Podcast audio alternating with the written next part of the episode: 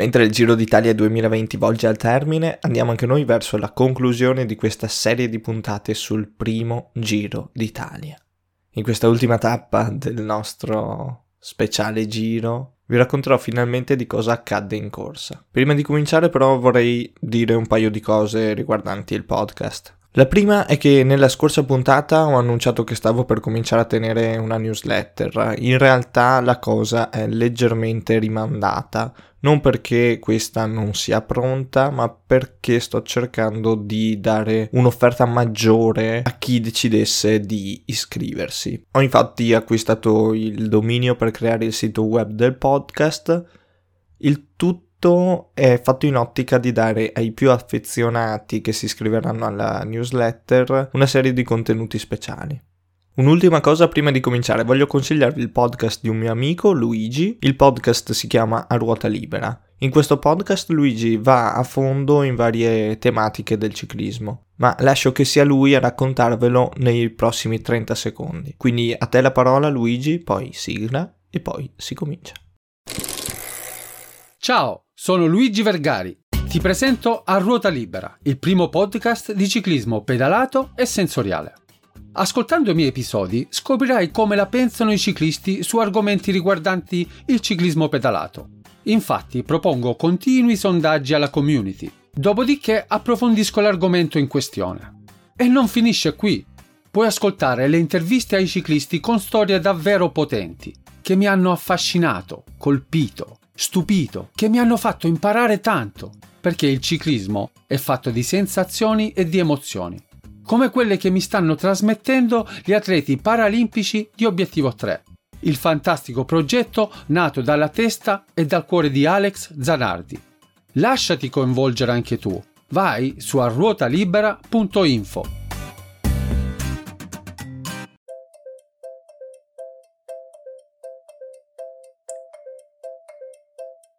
Se ci sono cento corridori sulla linea di partenza, al traguardo ci saranno cento storie diverse da raccontare. Peter Sagan. Questo è Cambio, il podcast nel quale provo a raccontarti alcune di quelle cento storie di ciclismo.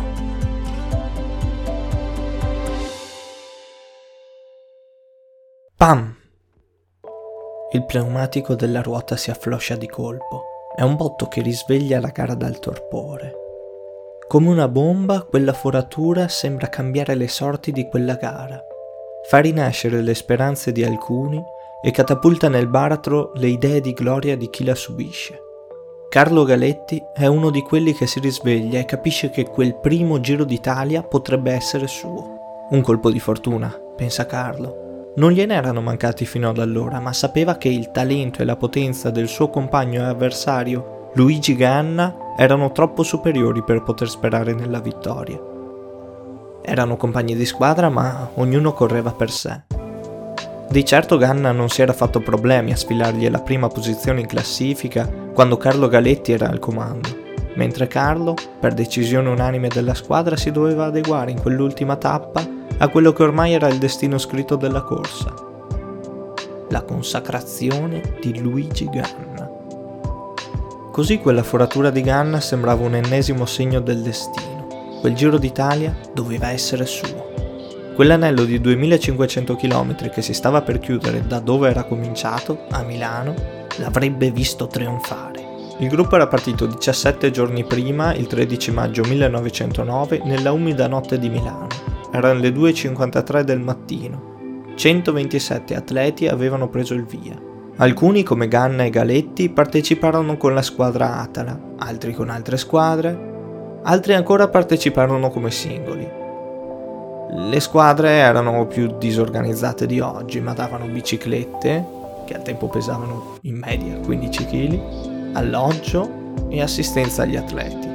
Uno di quelli che parteciparono come singoli era Beni, colui che vinse la prima tappa, quella che arrivava a Bologna. Beni e Ganna vestivano entrambi magliette grigie, così quando Beni vinse la prima tappa molti gli gridarono «Bravo Ganna!». Era infatti Luigi Ganna il grande favorito di quel Giro d'Italia. Assieme a Ganna e Galetti tra i favoriti c'erano il francese Lucien Petit Breton che però dovette ritirarsi già alla prima tappa a causa di una caduta, Gerbi, che nella prima tappa ruppe la bicicletta, dovette tornare a Milano, farsela riparare e ripartire. La classifica, che era a punti, fu subito impietosa per Gerbi, che capì subito di essere fuori dai giochi. La classifica, ve lo ricordo, funzionava così: il primo prendeva un punto, il secondo due e così via fino all'ultimo. Avrebbe vinto il primo Giro d'Italia chi a Milano avesse avuto meno punti. Dopo poche tappe si capì che il Giro si sarebbe giocato tra Ganna, Galetti e Giovanni Rossignoli, un atleta sgraziato ma tenace. Nella terza tappa, quella che da Chieti portava a Milano, il favoritissimo Ganna forò quattro volte e terminò undicesimo. Vinse Rossignoli e Carlo Galetti arrivò secondo, portandosi al comando della classifica. Ma nella quarta e nella quinta tappa Ganna si prese in maniera sontuosa due vittorie e il primato in classifica. Nella sesta Galetti e Rossignoli rosicchiarono qualcosa, ma la settima tappa vide ancora vincere Ganna. Mancava una sola tappa al termine, la tappa che da Torino riportava gli atleti, che ormai da centoventisette erano rimasti solo una cinquantina, a Milano. Se il vantaggio di Ganna su Rossignoli era abbastanza rassicurante, quello invece che aveva su Carlo Galetti era di soli tre punti. Certo, però gli atleti erano rimasti pochi e Ganna era quasi sempre salito sul podio, inoltre Galetti non aveva mai vinto nessuna tappa. Galetti sembrava subire il dominio di Ganna. A settantacinque chilometri dall'arrivo di Milano, nel gruppetto di testa, erano rimasti in otto, ma solo Galetti, Rossignoli e Beni potevano impensierire Luigi Ganna. A quest'ultimo sarebbe bastato battere uno di questi per vincere il primo Giro d'Italia. Insomma, le cose per Ganna sembravano fatte. E invece, pam! La bomba che cade sulla corsa. La ruota che si affloscia e il panico che sopraggiunge. C'è un attimo in cui Galetti e Ganna si guardano. Sono entrambi increduli, ma sono due incredulità completamente diverse. Negli occhi di Ganna si vede il terrore di poter perdere quello che meriterebbe. In quelli di Galetti si può vedere una gioiosa sorpresa, un'idea che si fa largo. Rimangono dunque in sette al comando e iniziano a darsi cambi regolari e mettono sempre più strada tra loro e quel povero Ganna, che ovviamente deve pensare da solo alla riparazione dell'ennesima ruota bucata, dell'ennesimo colpo di sfortuna. Luigi riparte, ma ha perso sette minuti. Proverà a rientrare, ma l'impresa sembra impossibile. I sessantacinque chilometri successivi sono un'amara ricerca dello sforzo massimo. A dieci chilometri dall'arrivo Carlo Galetti si pregusta la vittoria. Doveva riconoscerlo, era stato fortunato in quel giro, ma faceva parte del gioco e si era sempre fatto trovare nel posto giusto al momento giusto. A cinque chilometri dall'arrivo sembra fatta. Ma è qui che Carlo Galetti capisce che la bicicletta non regala nulla e gli dèi delle due ruote quello che prima danno, poi se lo riprendono con gli interessi. È qui che la mano invisibile del destino impone alla gara di fermarsi, e lo fa con un passaggio a livello che si chiude sulla strada. Gli atleti al comando sono costretti a fermarsi e aspettare colui che più di tutti meritava di vincere quel Giro d'Italia. Quando la sbarra si rialza sono di nuovo in otto nel gruppo di testa.